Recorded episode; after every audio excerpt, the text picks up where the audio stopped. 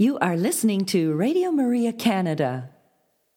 We now present Your Life is Worth Living, hosted by Al Smith.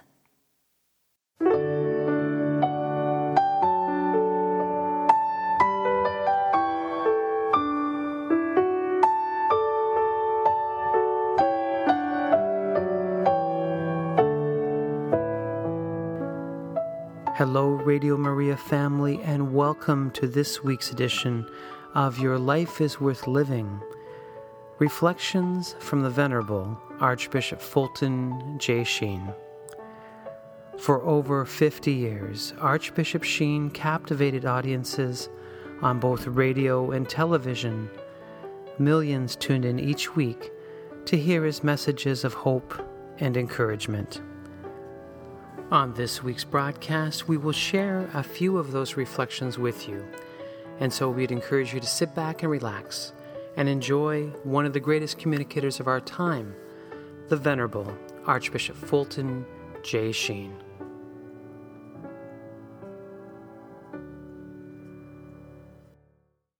Hello, Radio Maria family, and welcome to another edition of Your Life is Worth Living. I'm your host, Al Smith, and I want to thank you for joining me to be entertained, but at the same time be educated in your faith. Uh, Bishop Sheen is going to be giving a reflection today entitled Fears and Anxiety, and it comes from his television show, Life is Worth Living. And uh, we all have fears, and many of us suffer from anxiety, so Bishop Sheen will help us today and we'll spend the second half of our program studying a catechism lesson together on the topic of the divinity of Christ. We hear these reflections, let us say a short prayer together. In the name of the Father, and the Son, and the Holy Spirit. Amen. Hail Mary, full of grace, the Lord is with thee. Blessed art thou among women, and blessed is the fruit of thy womb, Jesus. Holy Mary, Mother of God, pray for us sinners, now and at the hour of our death. Amen. Our Lady, Seat of Wisdom, pray for us. And please now enjoy this reflection from the Venerable Archbishop Fulton J. Sheen on fears and anxiety. Friends, oddly enough, the best way to give you some idea of what we are talking about tonight is to give you the definition of a prune. A prune is a worried plum.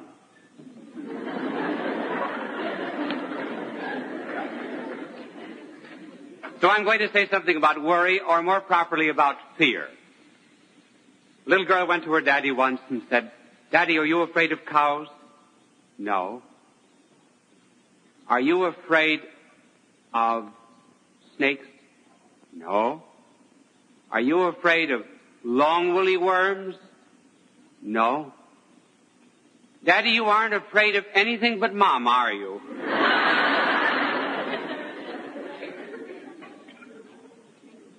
well, what is fear that so much concerns our modern world? Fear actually is related to love, as all the passions are. And fear is the emotion that arises in us when there is a danger facing something or someone that we love and some mother has fear for her children. We will talk about various kinds of fear. First of all, fears in the ego, and then fears outside of the ego, but principally dealing with effects. One could give the kinds of fears. Now, first of all, in the ego or in the self, one of the first effects of fears, and this seems very strange, is laziness. Well, how is laziness related to fear? Well, a person so loves his own physical comfort and ease that he's afraid of work. Very simple. I heard of a of an old couple down south. The husband was leaning up against the house, facing out into the road. The wife was in a rocker, but she was facing the house, the porch. And she said, what's that noise out in front?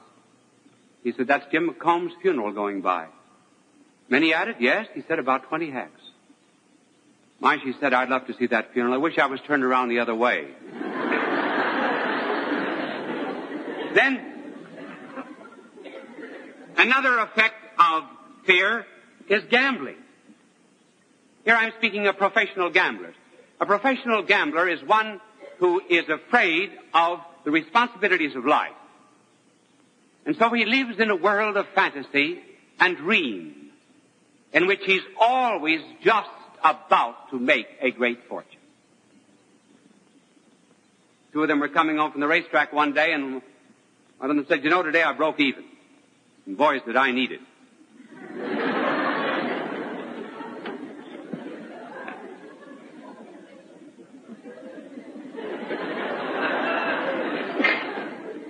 Another is effect of fear is hypochondria. Uh, there are some people who make themselves mentally sick. Actually, there are cases on record, for example, of men saying, you know, if I had not been sick, I would have been one of the greatest tennis players in America. Or if I had not been sick, I would have written the finest novel that was ever produced in America. Or if I were not sick, I would have been a millionaire and so forth. Now, it's very likely that he became sick, made himself really sick, in order to avoid facing the responsibility of his own boast. In the San Francisco earthquake, there were 30 people who hadn't walked in 30 years got up and walked.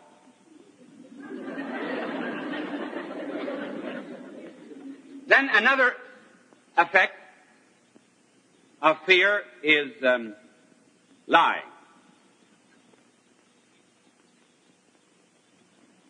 Some who have a feeling of deep inferiority discover that by boastfulness and exaggeration that they uh, convince others of their importance. I know of a little girl who was always lying. She was given a St. Bernard dog. Once, I once had a St. Bernard dog. He had the instinct of a lap dog and the instep of a rhinoceros. well, this little girl was given a St. Bernard dog and she went out and told all the neighbors she had been given a lion. And her mother called her and said, now listen, I told you not to lie. You go upstairs, tell God you're sorry. Promise God that you will not lie again. So she went upstairs and said her prayers. And when she came down, the mother said, did you say your prayers? And did you tell God you were sorry? And the little girl said, yes, I did. And God said that sometimes he finds it hard to tell a dog from a lion.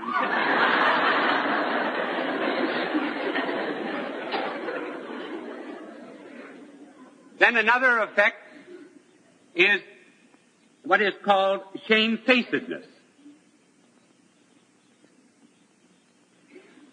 Or red-facedness, embarrassing moments.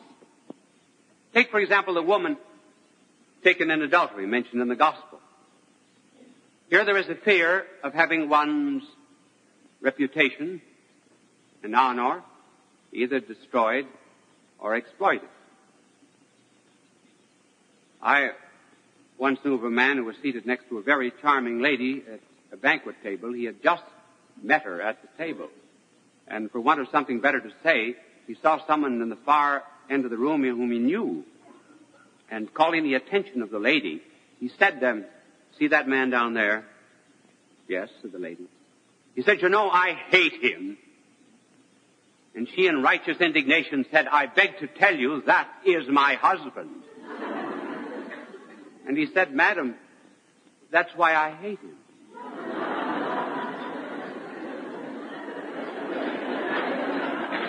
Not everybody gets out of difficulties quite so easily. Now these are the effects of fear in the ego. What happens to us? Now there are other effects of fear because of what happens to us. Take, for example, something that happens to us because of its magnitude. Sunset in the Mediterranean, the sight of the Alps, or the two infinities that always made Pascal wonder, the infinitely little and the infinitely great. The effect of magnitude is to create in one wonder wonder is the beginning of all philosophy. Aristotle tells us that. It's the beginning of all philosophy because it makes us ask, no, my angel needn't bother now, uh, washing away this because I, I suppose he wondered why we got over here, but we got a little signal to move. I was facing the wrong camera. then another effect of fear is when something is very unexpected. Take, for example, the explosion of an atomic bomb. And, or something unexpected that's happening to me now. These two clocks are not exactly alike, and I'm wondering just on what second I'm going to finish. So if you'll give me a signal.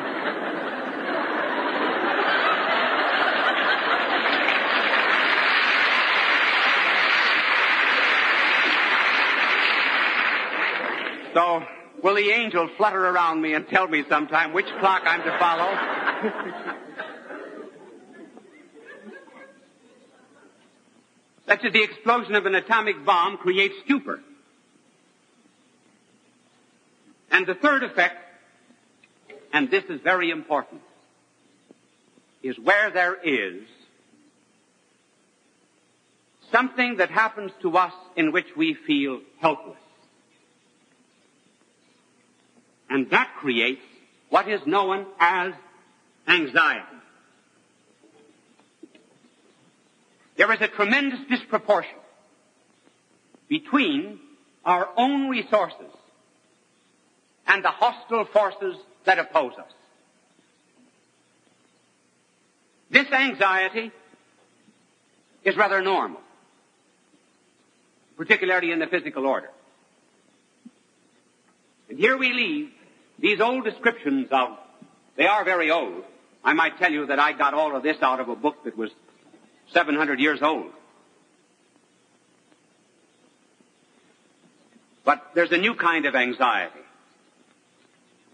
And now I'm just a little anxious about my angel cleaning my blackboard, and as soon as he does, I will come back to you to tell you about the new kind of anxiety.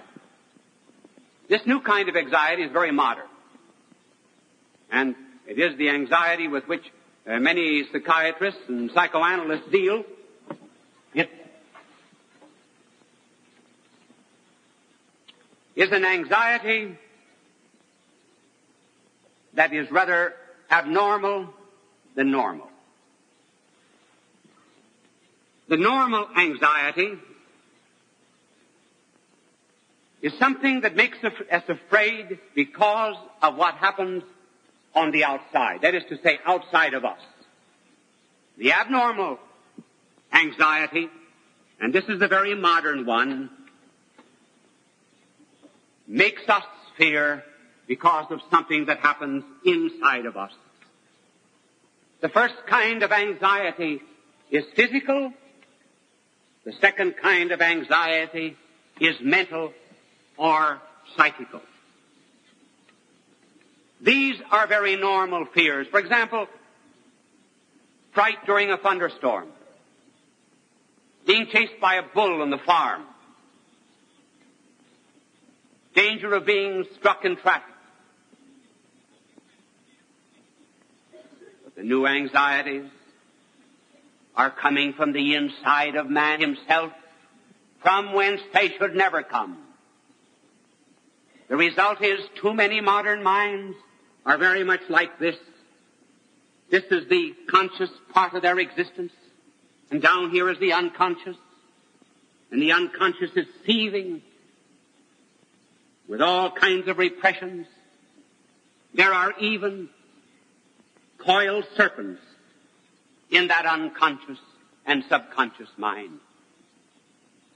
They're constantly striving for some kind. There are many effects that are produced by this abnormal anxiety or fear and of them we will mention three. The first is what is known as a compulsion neurosis. Did you ever hear about the woman who lived in a bed of neuroses?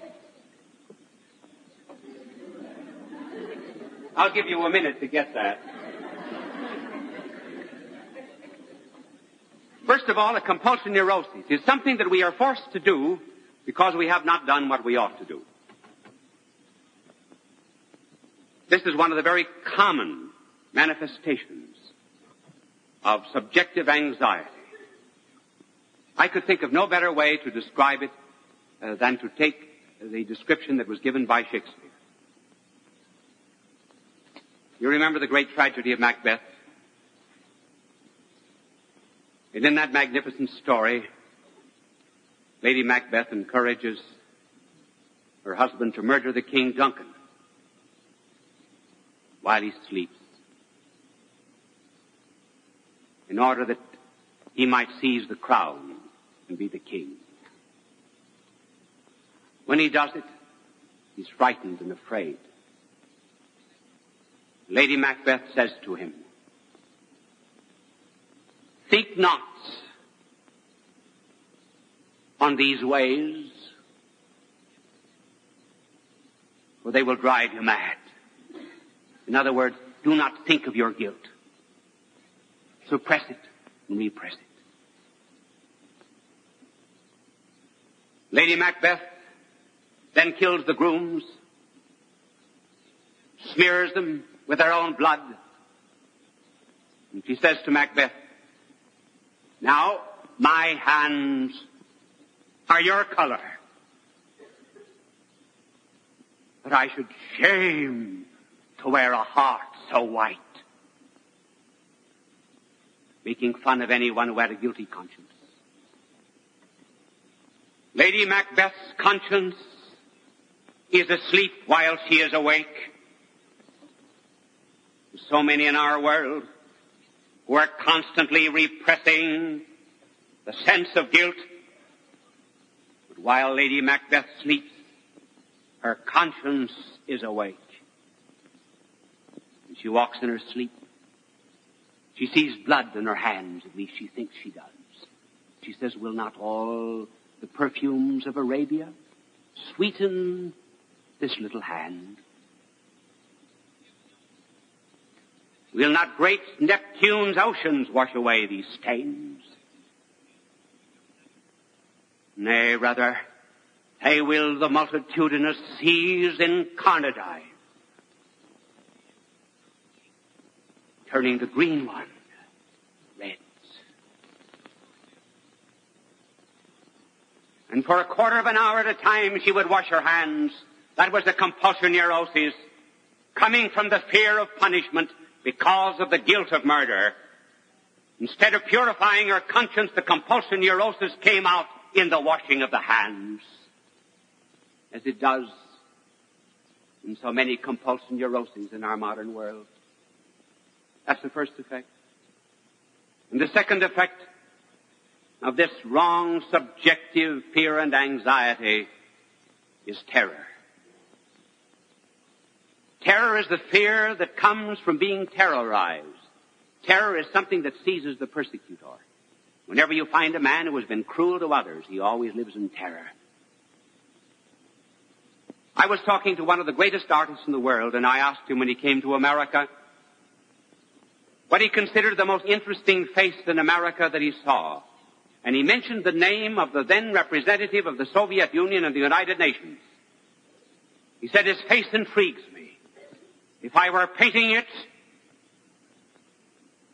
I should paint a skull.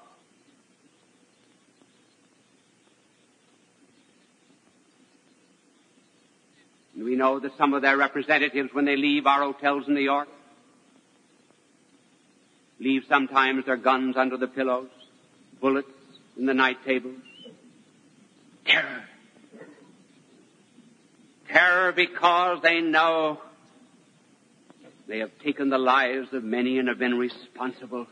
And there's no blotting out a guilty conscience, though they deny both God and conscience and morality. And then finally there is horror. This modern thing of horror, or rather dread. Dread is the fear of nothingness. Think of how many there are in our world today who have no sense whatever of a plan of life. They are, if I may describe it, something like this. I'm telling you what, I, this is a ship. This is a, uh, a mast to the ship. This is the water of the ship. This is a crow's nest. No respectable crow would ever be seen in it either. and that's the ladder going up to it. And here's my usual man, the only kind of man that I can draw. I'll get another art scholarship for this one. The modern man does not know where he's going. He's not certain of his destiny. This is a storm at sea and he's always in danger of being thrown back into the nothingness from which he came.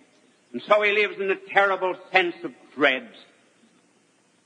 He's fearing the wrong things, our modern man. And much of modern culture is destined to try and suppress that dread. Sleeping tablets, opiates, constant love of pastime and pleasures, all these are attempted to suppress this awful gnawing feeling of nothingness and the dread of nothingness. Why is it that a cow never has dread? Pig never has a psychosis. A hen never has a neurosis. Why is it none of these things have dread? Simply because none of these things in lower creation, nothing below man, has a soul. It was born for the infinite. It takes eternity to make a man despair. And if they only knew it, I said, they're fearing the wrong things. We used to fear God, then we began to fear fellow man. And now we begin to fear what? We begin to fear ourselves, something that we should never fear. How will they get out of it? They will get out of it by realizing that fear is the pathway to peace. But there are two kinds of fear. There's the servile fear and there's a filial fear. Servile fear is a fear of punishment, which they all have, a fear of judgment. The filial fear is a fear of reverence. For example, servile fear. The child disobeys the mother and goes to the mother and said, Mommy, I'm sorry I, I did wrong. Now I can't go to the picnic, can I? And the other child just throws her arms around the mother's neck and cries and said, Mommy, I'm sorry I hurt you. Servile fear or the fear of punishment or the dread can be the starting point for filial fear or the fear of reverence. All who have dread have within themselves a longing. They all have misery. What they need and what they want is mercy. And if therefore they will face love itself, or perfect love casts out fear, then they will come indeed to someone whom they will love so much that they will be honest and good and just. Not because they dread punishment, but simply because they have reverence for someone whom they love. No one will ever be good over a long period of time. Simply because he's told to keep a law. He will be good only because he would not want to hurt someone that he loves. Why be good? Because there comes to one the sight of wounded hands and riven feet. There comes to one a picture of one who has been hurt. And so we try to be good because we love God and we love Him so much we do not want to hurt Him. That is the end of fear. Our sincere thanks to the Fulton J. Sheen Company, who has given us permission to share these broadcasts with you today. I invite you to make Bishop Sheen a part of your family audio and video collection. You can call them toll free at 1 357 4336 or visit the official website for purchasing Catholic family videos and DVDs of Archbishop Fulton J. Sheen's recordings from the Catholic television series Life is Worth Living. The web address is www.bishopsheen.com. You will find rare collections of Catholic family video recordings addressing a variety of topics such as morality, Mary the Mother of God, angels, Catholic holy days, and other faith based subjects. So call toll free today 1 866 357 4336. Again, 1 866 357 4336. And on the web, www.bishopsheen.com. And on behalf of Bishop Sheen, God love you. You are listening to Radio Maria Canada. We now continue with the program Your Life is Worth Living, hosted by Al Smith. Hello, Radio Maria family, and thank you for joining me for another edition of Your Life is Worth Living. I appreciated those words of wisdom from the Venerable Archbishop Fulton J. Sheen on the topic of fear and anxiety. And you can see how 30 million people would tune in each week to hear those messages of hope and encouragement. He talked about topics that are important to us today. And uh, still, even though those shows were aired in the 1950s, they still speak uh, to us dearly today. They're very relevant in today's society. And so we hope to share many more of those reflections with you.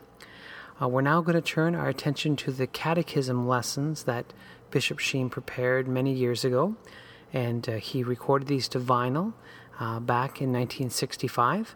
And so we're going to share with you now a lesson entitled The Divinity of Christ. So please enjoy this catechism lesson. Peace be to you. You remember that in a previous instruction we said that our blessed Lord called himself both Son of God and Son of Man? That he was both God and man. This is indeed a great mystery. It is what is called actually the mystery of the incarnation. That word incarnation means incarnate in the flesh. It means that God assumed a human nature, that he was enfleshed, as it were. St. John has a very beautiful description of it. He says, The Word became flesh. Now, the Word means, of course, God, or the second person of the Blessed Trinity. This is a difficult mystery, and we are going to try to explain it with a number of examples. When we say that God became man, we do not mean to say that heaven was empty. That would be to think of heaven as a kind of a space, like a room that was 20 by 30 feet. When God came to this world, he did not leave heaven empty. And when he came to this world, he was not shaved down, he was not whittled down to human proportions. He was rather, Christ was the life of God dwelling in human flesh. St. Thomas Aquinas has a very beautiful description of this in one of his hymns. He said, The heavenly word proceeding forth, yet leaving not the Father's side. Now let us begin with answering the question why did God become man? We limit ourselves to the historical order in which we live. The answer is he became man in order to redeem us from sin. Therefore, we have to describe why it was necessary for God to become man to completely atone for our sins.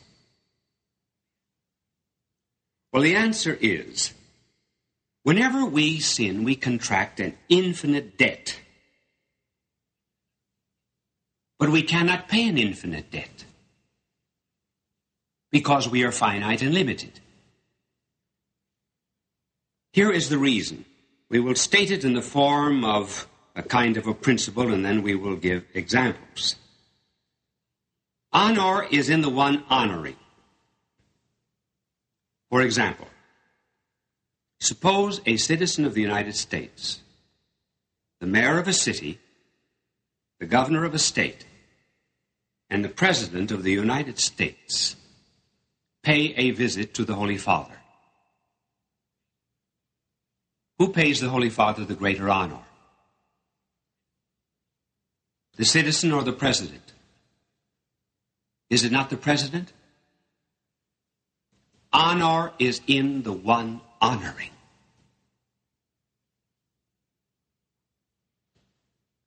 Now, the other proposition, the other side of it is this guilt or sin is always measured by the one sinned against. If, for example, a citizen, a mayor, commits a felony or a crime or a tyranny, which is the greater sin? Guilt or sin is always measured by the one sinned against. If, therefore, the sin or the guilt was against, say, the President of the United States, obviously the mayor or the governor would be guilty of the greater sin, would he not? Now let us apply this to man. We have sinned. Against whom have we sinned? Against God. All right? Sin is measured by the one sinned against. We sinned against God. He is infinite. Therefore, our guilt, our sin is infinite. Now let's take the other proposition. Honor is in the one honoring. We are going to try to pay that debt. Who is honoring God? Man. But man is finite and limited, is he not? Well, if he's finite and limited, he cannot pay an infinite debt. Therefore, it is possible for man to contract an infinite debt and still never be able to pay it in strict justice. After all, that should not surprise us. It's very easy for all of us to run up greater debts than we can pay. All right, then, we have an infinite debt against God which we cannot pay. Now, could God forgive us? Could He say, Oh, forget it? It's nothing. Well, He might say, Forget it, but He could not say it is nothing. Suppose He did forgive us. He indeed would be merciful, but He would not satisfy justice. If we owe somebody $20, the debt can be forgiven. But justice is not satisfied unless we completely pay the debt. I can remember when I was a, a boy, I often used to break the window of the next door neighbor. And the next door neighbor sometime would say, forget it. But somehow or other, I never just wanted to be let off. So I would go to my piggy bank and I would take out my savings in order to pay for the broken window. So man does not just want to be let off by God. He has a sense of his own dignity too. And he wants, in some way, to pay the debt which he owes to God, though he's unable to pay it. Now, how it is to be paid, we have yet to answer. If justice as well as mercy are to be satisfied, then God had to become man. First of all, why did he have to become man? Unless he became man, he could not be our representative. He could not stand for us. Man would not be paying the debt. Just suppose that I were arrested for speeding. Could you walk into the courtroom the moment that I was on trial and say, Judge, let him go, I will take it over? The judge would say to you, Stay out of this. What have you got to do with this? You're not involved. He is. So, inasmuch as man is involved, and inasmuch as man has sinned, in some way, God has to share our nature, which sinned. And then, furthermore, sin demands some kind of suffering and expiation. And if he ever became man, he could suffer as man and suffer in our name. But not only would he have to be man, but of course he would also have to be God. He would have to be man in order to act in our name. He would have to be God in order that the infinite debt could be paid by someone who is infinite. Every action, therefore, of God would have an infinite value. Therefore, the outrage against God could be atoned for. And furthermore, he would have to be God in order to be sinless. After all, if he were full of sin, he too would need redemption. No man can atone for his own sins. In conclusion, therefore, if both justice and mercy are to be satisfied, God would have to become man. Man to be one of us, God in order that he could pay the infinite debt. We can explain this in other terms, perhaps in the terms of the old nursery rhyme. Remember it? Hump, Humpty Dumpty sat on the wall. Humpty Dumpty had a great fall. And all the king's horses and all the king's men could never put Humpty Dumpty together again. Now, that rhyme pretty well expresses the condition of man as a result of sin. Since the fall of man, man is very much like a broken egg. He can't put himself together. There's some kind of a disorder inside of himself, and that is the reason why the mere arrangement of wealth and the social order outside of him is not going to change man himself. He needs God to put him together again. Or another example the example of a clock whose mainspring is broken. We have the works, but somehow they just do not go. What two conditions have to be fulfilled to make that clock work? First, the main spring must be supplied from the outside. Two, the main spring must be placed inside of the clock. Man cannot redeem himself any more than that clock can fix itself. If man is ever to be redeemed, the redemption must come from without and must be done from within. It must come from without. Simply because we cannot, for example, if we are blind, ever restore our vision. If we've broken communion with God by sin, we cannot restore it. Have you ever taken a rose petal into your fingers pressed and squeezed the rose petal? Did you notice if you could ever restore its tint? You could not. Lift a dewdrop from a leaf. You could never replace it. And evil in like manner is just a little bit too deep seated to be righted by a little bit of kindness here and there, and a little reason, and a little tolerance. You might just as well tell a man who's suffering from consumption that all he needs to do is play six sets of tennis. The clock whose mainspring is broken cannot repair itself.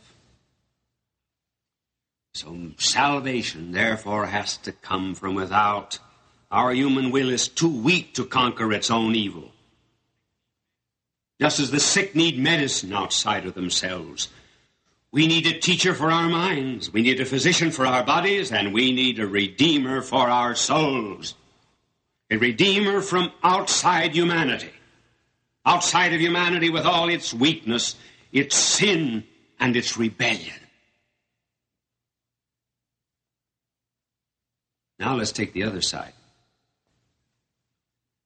We said that if the mainspring is broken, a new mainspring has to be supplied from without, but be put inside of the clock, and so too. Salvation must come from without humanity, but it has to be done in some way within humanity. So God, therefore, had to become man in order that man would be redeemed from within. God did not become man, he would have no relation to us. Man, as I said, does not want just to have his sins forgiven, he wants to atone for them. So God became man. Now you put these two conditions together,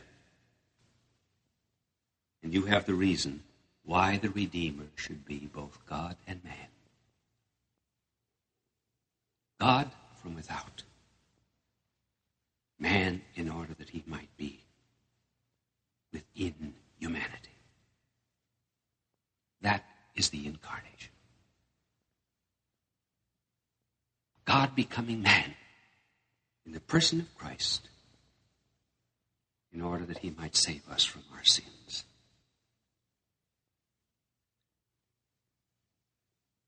Here we come to something just a little more difficult, and we're going to use a word which you may not often hear. We have to spend about six months when we are studying for the priesthood just studying the meaning of these words hypostatic union. The hypostatic union means that there are in Christ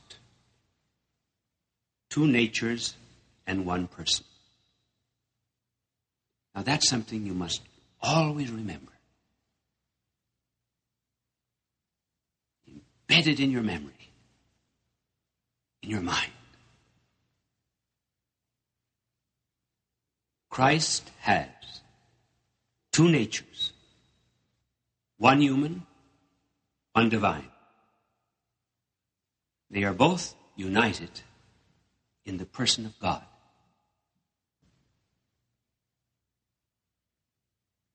Was God therefore a human person? No. He was a divine person. Did he have a human nature? Yes. Did he have a divine nature? Yes.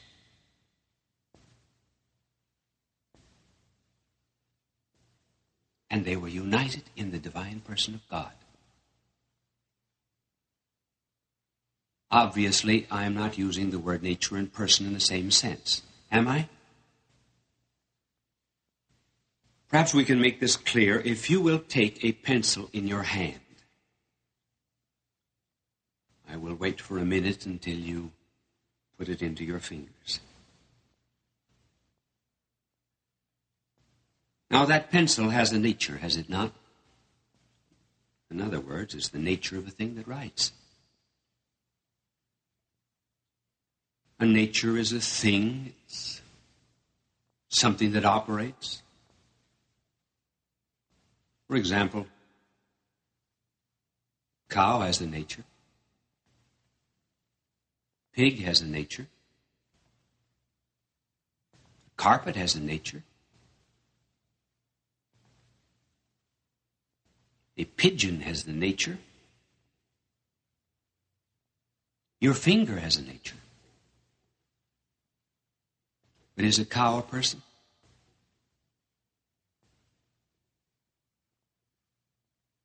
If your cow comes over into my pasture and eats all of my grass, I cannot sue the cow. I could sue you.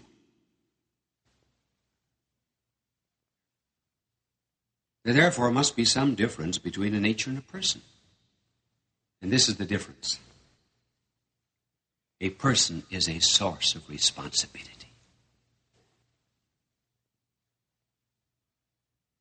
The dog is not responsible for its actions. But man is. Now, that is a very simple definition of a nature and a person, but perhaps it will suffice us for the moment.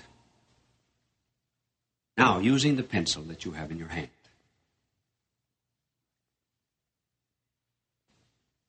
do you notice that there are before you two natures? One, the nature of the pencil, the other, the nature of your hand. Is your hand a person? No.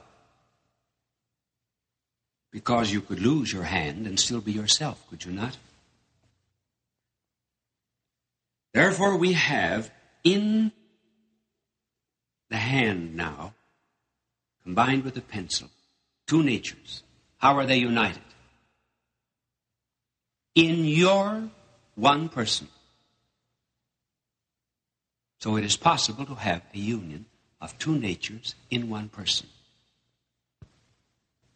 You have a body, you have a soul.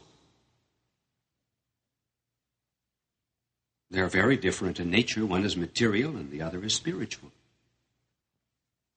And yet you're only one person. That, too, is a very incomplete and imperfect analogy of what happens.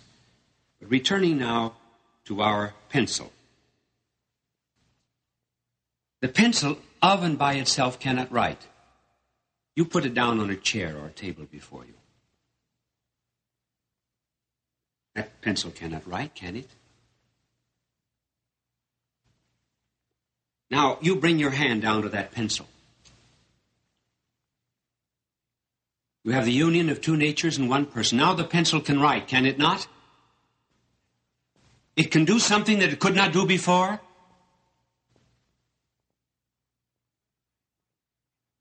And when it writes, do you say the pencil writes or I write? You do not say my eye sees you. You say I see you. You do not say my ear hears you. I hear you. You do not say my stomach digests. I digest food. Notice that we're always attributing the actions of a nature to a person. That is why if you sign a check, there is responsibility involved. And neither the hand nor the pencil are the sources of that responsibility.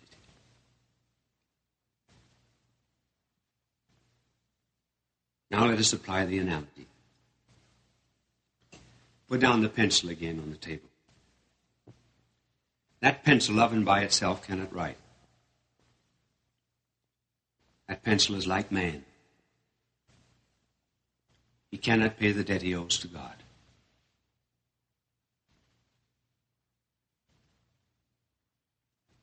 Now, put your hand in the air. Bring it down slowly to that pencil.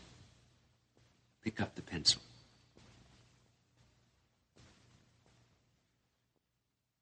Here you have a union of the nature of the hand which is united with your person and the nature of a pencil. Now the pencil can do something which by it itself it could not do. So, the hand with your personality coming down to that pencil represents the person of God and the divine nature coming down to human nature. And when God comes down and takes upon himself a human nature, unites it with his divine nature and divine person. You have the union of two natures, namely the nature of God, the nature of man, in the unity of the person of God. And now, just as that pencil could do something which of and by itself it could not do, so human nature, united with the person of God, can now begin to do something which of and by itself it could not do before. The pencil is the instrument of my personality, and so when God, with his divine nature, came down to this world and took upon himself a human nature from the womb of his blessed mother, he took upon himself an instrument. Once God took upon himself our human nature, he could act in our name. Every one of the actions of that human nature would have an infinite value not a sigh, a word, a tear, a step of that human nature was inseparable from the person of God. That is why one breath of God made man would have been enough to have redeemed the world. Why? Because it was the breath of God. and therefore had an infinite value. But why then did God suffer so much when he took upon himself our human nature? Well, there are more grains of sand in this world than are necessary. And so, love knows no limits.